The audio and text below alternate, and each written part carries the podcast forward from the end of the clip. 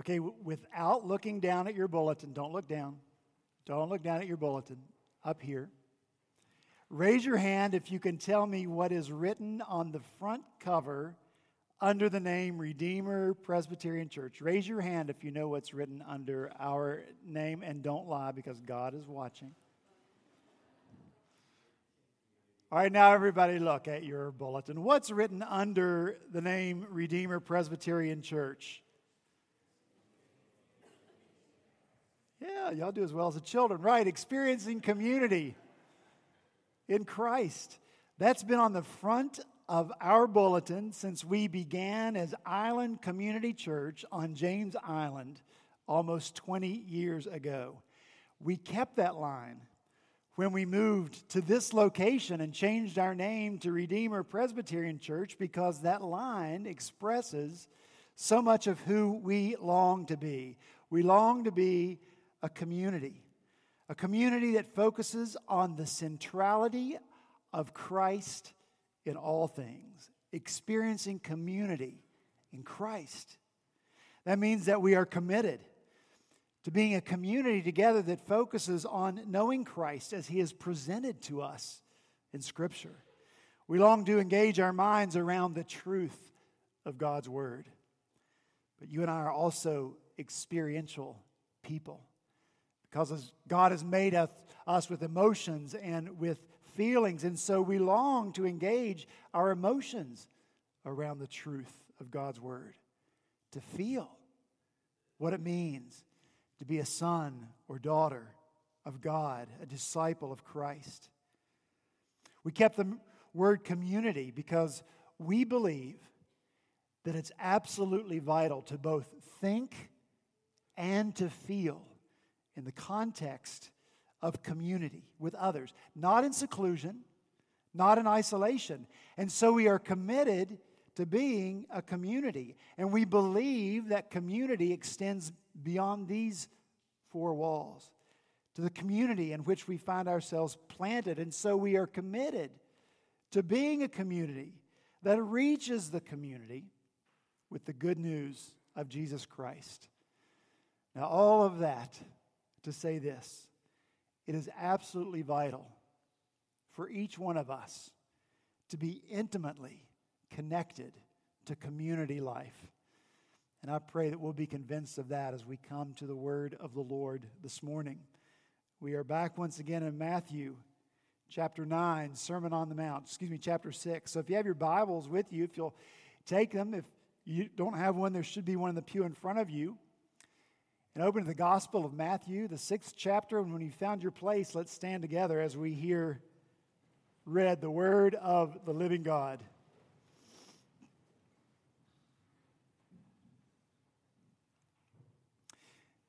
Matthew chapter six, beginning in verse nine, this is the word of the Lord.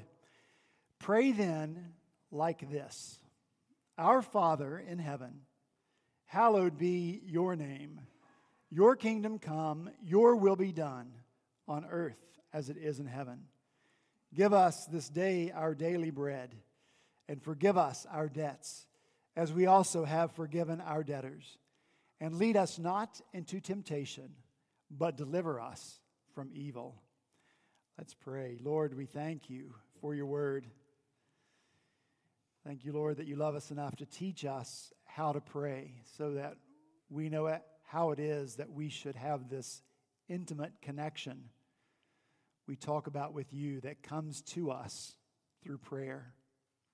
You haven't left us to figure it out on our own, Lord. So now as we begin to look at this prayer that you prayed, we pray that you would, by the power of your Spirit, give us great insight and understanding, so that our lives, particularly our lives of prayer, are always guided by the truth that you present before us in these words. So we pray for this blessing from you in Jesus' name. Amen. Thank you. You may be seated. When we began our study of the Sermon on the Mount with the Beatitudes many months ago, we noted then that there is a right way. There is a right way to live in this world. There is a way to live in this world that's blessed by God. There is a way to live in this world that leads to shalom for us, that leads to peace. A way of living that, that gives us completeness in all of our lives. Jesus teaches that way here in this sermon. And the way he teaches is a way that leads to flourishing for us. Psalm chapter one, verses two and three, give us an image of that flourishing. God's word says, "Blessed is the man, blessed is the person whose delight is in the law of the Lord. And on his law he meditates day and night. He's like a tree planted by streams of water that yields its fruit in its season, and its leaf does not wither. In all that he does, he prospers."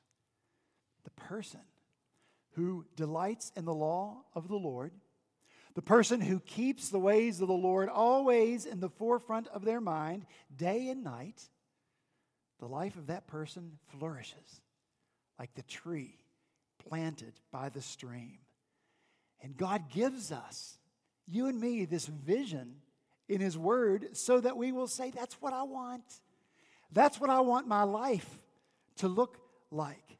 I don't want to live a dried up, withered, shriveled life. I want my life to flourish. And so if you want your life to flourish, if you do, then all that Jesus teaches here on the mountain must be a delight to your heart. You've got to keep it before you, in the forefront of your mind, day and night, as Psalm one says. You and I can't expect flourishing apart from that. We've also noted in our study, lo, these many months on the Sermon on the Mount, that living as Jesus requires us to live here might mean that we have to be radical and we have to revision our lives. Radical in that no part of our lives can be left untouched by the teaching that Jesus gives here. Revisioning in that after you and I hear what the Lord says to us, when he speaks his truth to us, we might need to take a second look at our lives. Ask ourselves, how are we living our lives in light of the truth of the Word of God? We might need to revision our future. We might have a future all planned out for ourselves, but in light of what Jesus teaches here, we might need to revision that future that we have for ourselves. And so with that in mind, we come once again this morning to Jesus' teaching on prayer.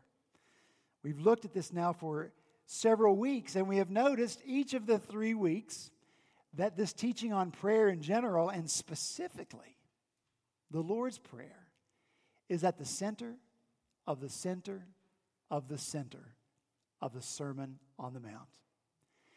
And it holds that place on purpose. God did it on purpose.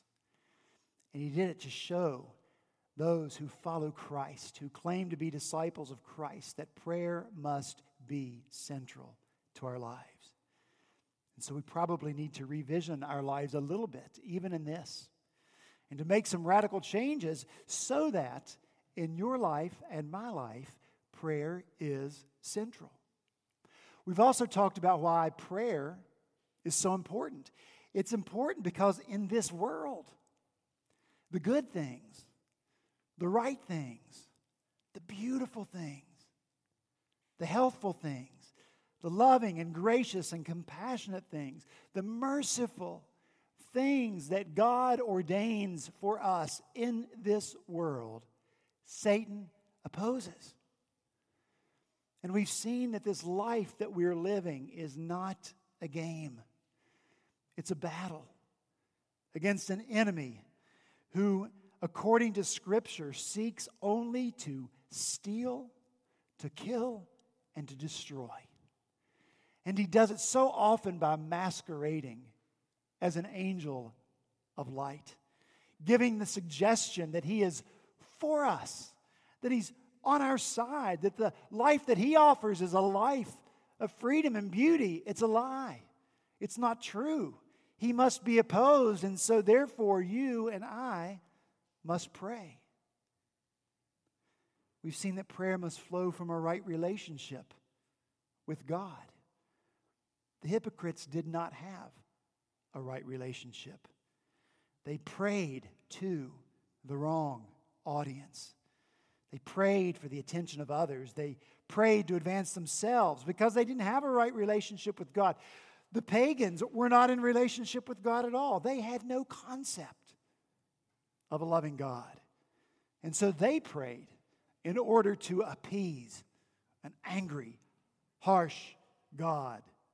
They prayed to manipulate gods. They prayed loudly because they believed that their God was so distant or so distracted that he would not hear them. He would not take notice unless they were loud in their praying. They prayed, prayed long because they believed that their God was reluctant to answer them. He didn't want to answer at all. And so they believed that unless they babbled and babbled and babbled and prayed on and on and on, that their God would not hear or answer. And so Jesus says in verse six, do not be like them. Don't pray like that. Instead, Jesus introduces the Lord's Prayer here in verse nine by saying, pray then like this. Pray like this. Now, please note that Jesus doesn't tell us to pray these exact words. Instead, Jesus holds this prayer up as a model for our prayer life. And that's why it's so important that we understand each element of this prayer. Now, are you going to be discouraged if I tell you we're only going to cover one word this morning? One word. True story. Just wait and see. For the rest of our lives, our prayer lives must look at least like this. And so you and I have to, to be ready right now in this place, in this moment, to revision our lives and to make radical changes so that we are praying as Jesus taught us to pray. If we really believe that living out this Sermon on the Mount leads to flourishing, then we must pray this way if we want our prayer lives to flourish. Now, I know that you know this, but I need to say it out loud as we begin to look at this prayer. A flourishing prayer life does not equal getting everything you want. You know that already, don't you? A flourishing prayer life doesn't mean getting everything you want. A flourishing prayer life happens when you and I are praying for the right things and getting our wills more and more and more in line with the will of God. As we'll see in the next weeks, thy kingdom come, not my kingdom come. Thy will be done, not my will be done. So praying, as Jesus teaches us to pray here, means that you might not get what your heart desires the very most. And you know what? That's okay. Because the only way for us to flourish here in this life is to be in God's will. And so we pray toward that end. Anything else is what Scripture calls kicking against the goads. And that's our human nature. We are fighters. And often we fight against God's will in order to get our own. That's what the Apostle Paul tried to do. Remember his story? Before he was ever an apostle, before he was even a believer in Christ, when his name was still Saul, he wanted to destroy the church. And his goal and the passion of his life was to silence the good news of the gospel message that salvation and new hope and new life and eternal life can be found through faith in Jesus Christ. He wanted that message silenced. And so the Lord Jesus Christ appeared to Saul. And he said, Saul, Saul, why are you persecuting me? It's hard for you to kick against the goads. And that's a vivid illustration for you and for me of the futility. I'm telling you, it's absolutely futile to fight against the will of God. And it's vivid because if you don't know this, a goad was a sharp pointed stick that served the same purpose as a whip. And so we are to picture uh, a stubborn, balking animal, attempting to go its own way and do its own thing, but it's useless. Because every time that animal balks, every time that animal stubbornly refuses to do what the owner wants, he gets a jab. He gets a goad until he goes in the way the owner wants him to go, the proper way. And so it is for you and for me, particularly in prayer with the will of God. It's useless to fight against it. We are as helpless as the animals, and it's only going to end up in pain and frustration. The good news for us is that God is not a harsh taskmaster. Do you believe that? He's not. God is a good God. He's a good heavenly Father. Do you believe that? Do you believe that? That's what makes the goad in our lives a blessing and not a curse. So let's keep all that in mind as we begin to look at this model prayer. Look in verse nine. What is the very first word with which Jesus begins this prayer? What is it? What is it? One more time. What is it? Our, right, our Father. Not my, not my Father, but our Father. And so with this one word, Jesus pulls every one of us into community. And for some people, that is a sharp goad, because we like to be independent, and we like to be individualistic, and we like to be private, and we like to be to ourselves.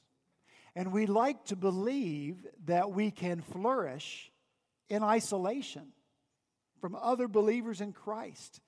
You can't. Jesus won't allow it. The first word in his model prayer is our, and it is a community word. He's modeling community for believers, community of believers, the vitalness of it. When we look through the rest of this prayer, we see more community words. Give us our daily bread. Forgive us our debts, as we have forgiven our debtors. Lead us not into temptation. By God's design, we are all in this together. You know what? We are all in this together. And guess what? None of us is going to make it out alive. We are all in this together. We need each other. Psalm sixty-eight, six is such a beautiful representation of the community that God has for us. I'm going to read it from three translations. The E S V, God settles the solitary in a home. The N A S, God makes a home for the lonely. In the N I V, God sets the lonely in families.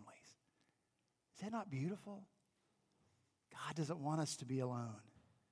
Why does he do that? He knows we need community. God knows that we need family. One author in his book on the Lord's Prayer writes this: there may be religions that come to you through quiet walks in the woods, or by sitting quietly in the library with a book, or by rummaging around in the recesses of your psyche. Christianity is not one of them.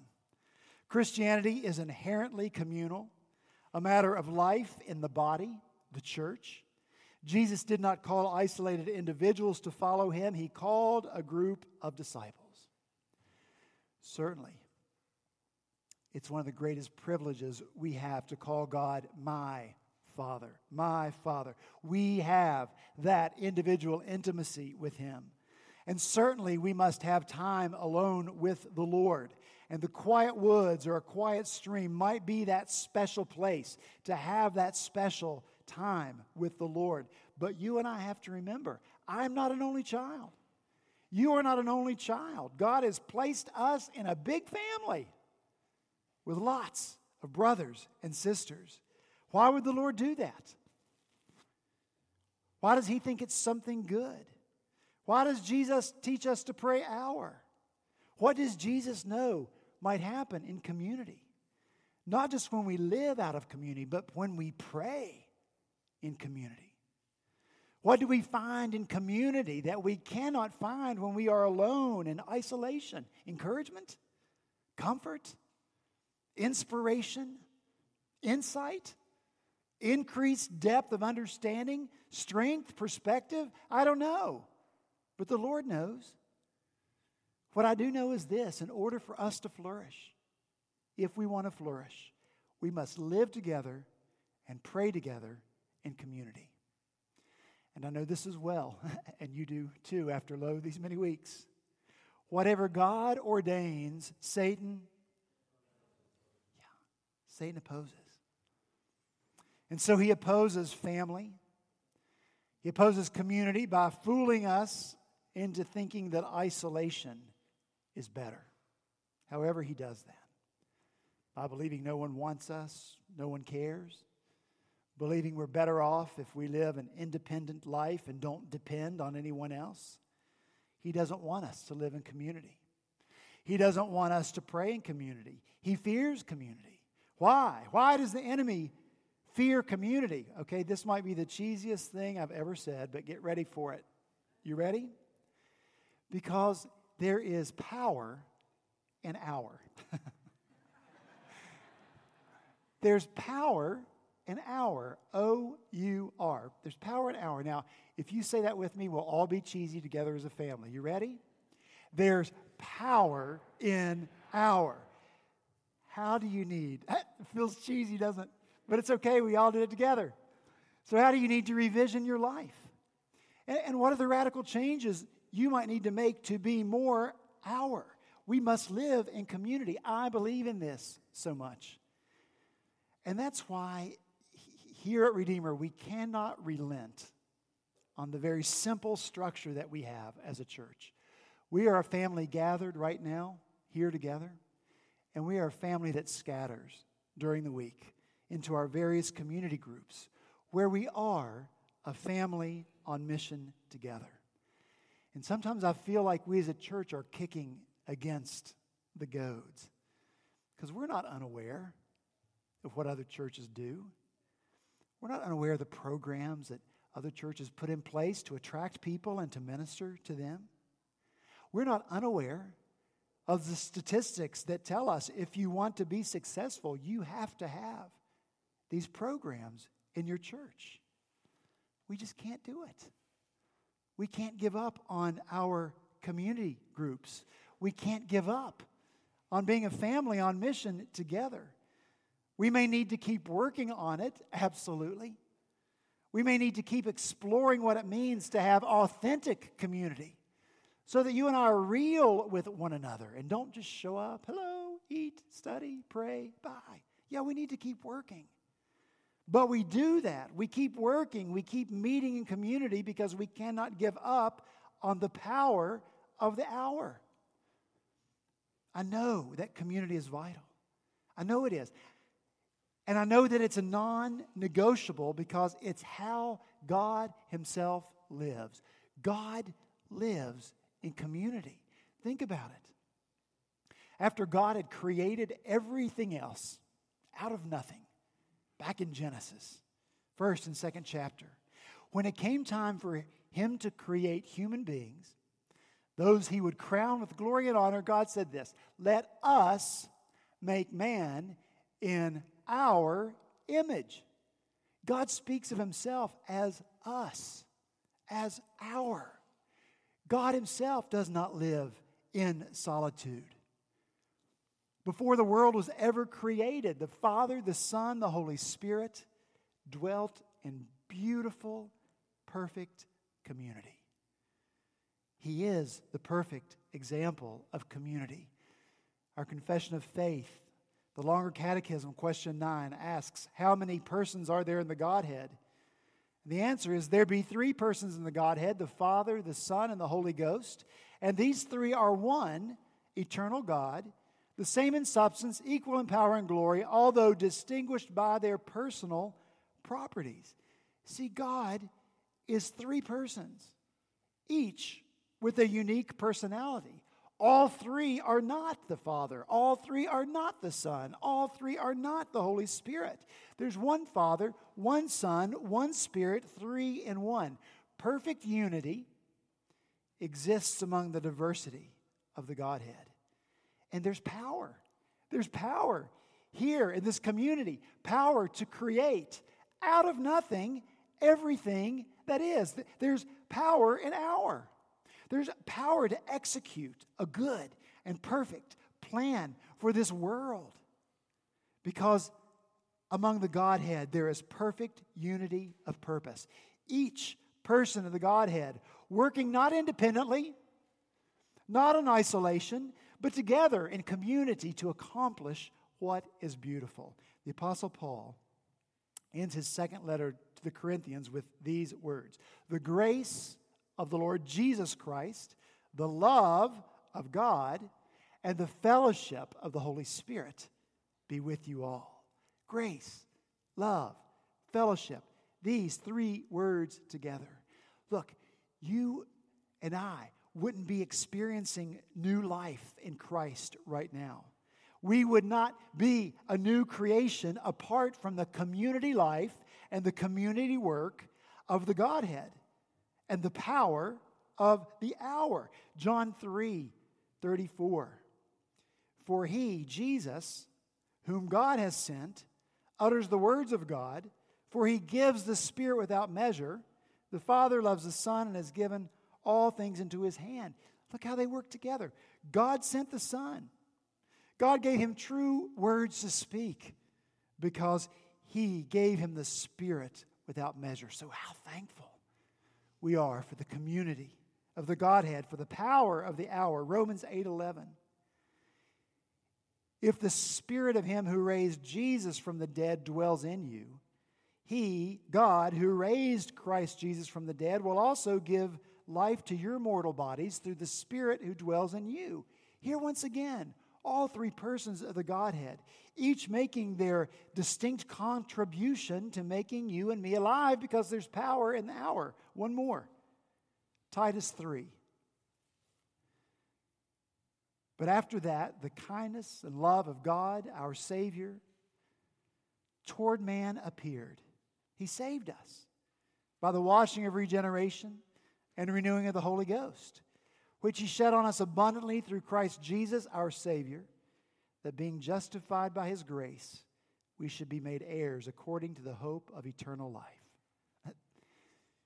Do you see what is accomplished in community life? Salvation for everyone who believes.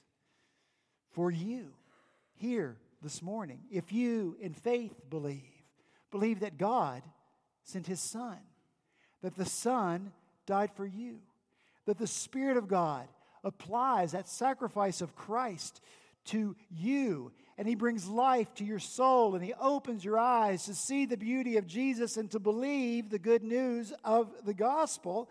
There is power in our. Are you thankful for it? Are you thankful for it?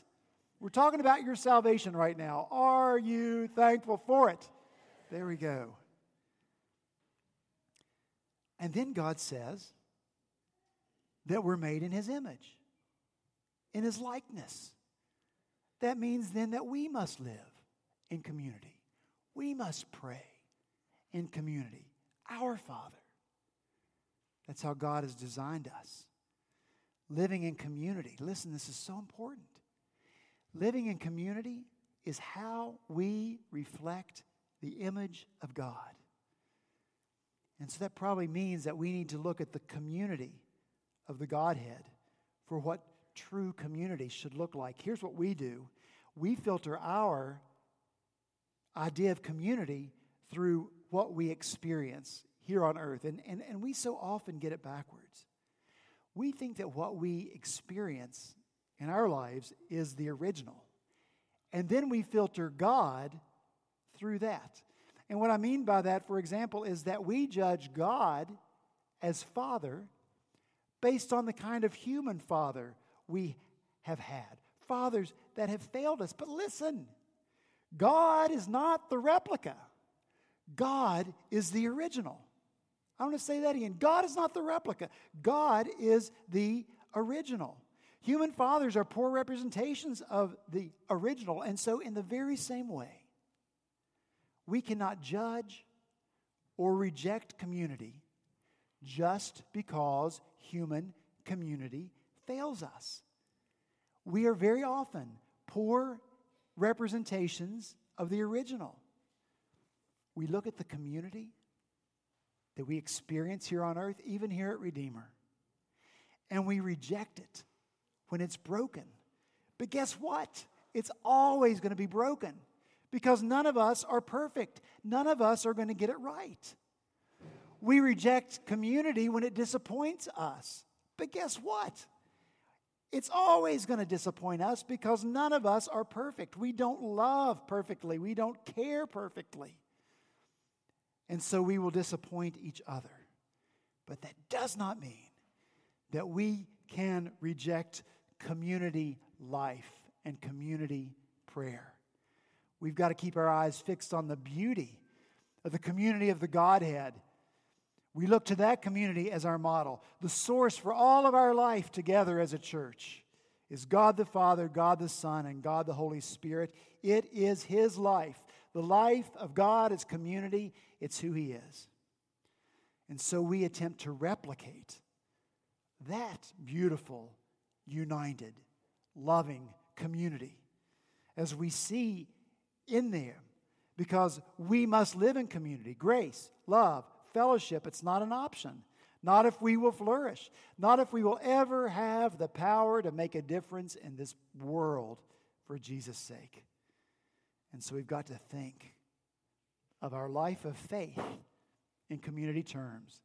And so I'm sorry, but you are, you're just wrong if you say, as I have heard so many times in my life, people say, to justify their lack of involvement in church life and community life. Well, me and Jesus, we got our own thing going. You know what? That might be your thing, but I'll tell you this, it ain't Jesus' thing. Jesus' thing is community. Jesus' thing is our Father. Therefore, living in community and praying in community is not an option for us. And here's the good news. God will energize this kind of living and this kind of praying among His people. This is how He'll enable us to, enable us to flourish, living together in community, praying together in community. I'm telling you, there are victories to be won when you and I live in community and pray in community, our Father. The kingdom of God, it's going to be advanced through us when we live together and pray together in community. So please, revision your life right now, if you need to, if you need to. Look again at how you live. How are you living in community with God's people? How well are you reflecting the image of God in this? You might need to get radical. You might need to make some decisions, some tough decisions that enable you to live in community with your brothers and sisters in Christ. You might have to say no to other things, even important things, so that you can be part of a vital group that lives in community together and prays in community together. Community, relationship, they are the marks of the life of God. Community and relationship are the marks of the life of God, and they must be the marks of our lives as well. They must be the marks of all who claim to love and follow Christ. We must make them a priority. We must live in community. We need each other. Our spiritual flourishing depends on it, and the flourishing of the gospel in this city depends on it as well. We must be in community. We must be a family on mission together. Let's pray. Father in heaven, thank you for the truth of your word.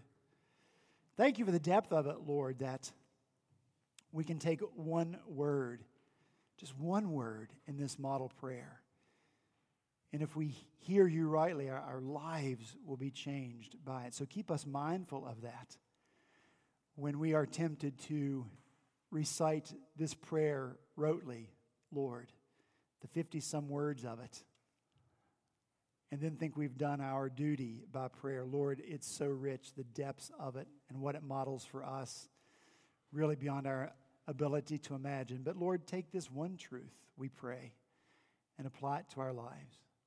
You are without question a God of community, dwelling so beautifully as Father, Son, and Holy Spirit for all eternity. Perfect example of perfect community. United, love, grace, fellowship. Father, we pray that that might mark our community life together as well. Lord, convict us of the importance of being part of a community. Lord, help us make right choices so that we can be vital and active parts of community. And Lord, teach us what community is. We don't want that to be rote either. Lord, if there's going to be power in our, we have to learn how to relate to one another honestly and deeply and carefully and graciously and compassionately. We have to be that for one another, and I pray that you will make us be that very thing. Lord, transform us and transform our city, because we are a family on mission together. We pray these things in Jesus' name. Amen.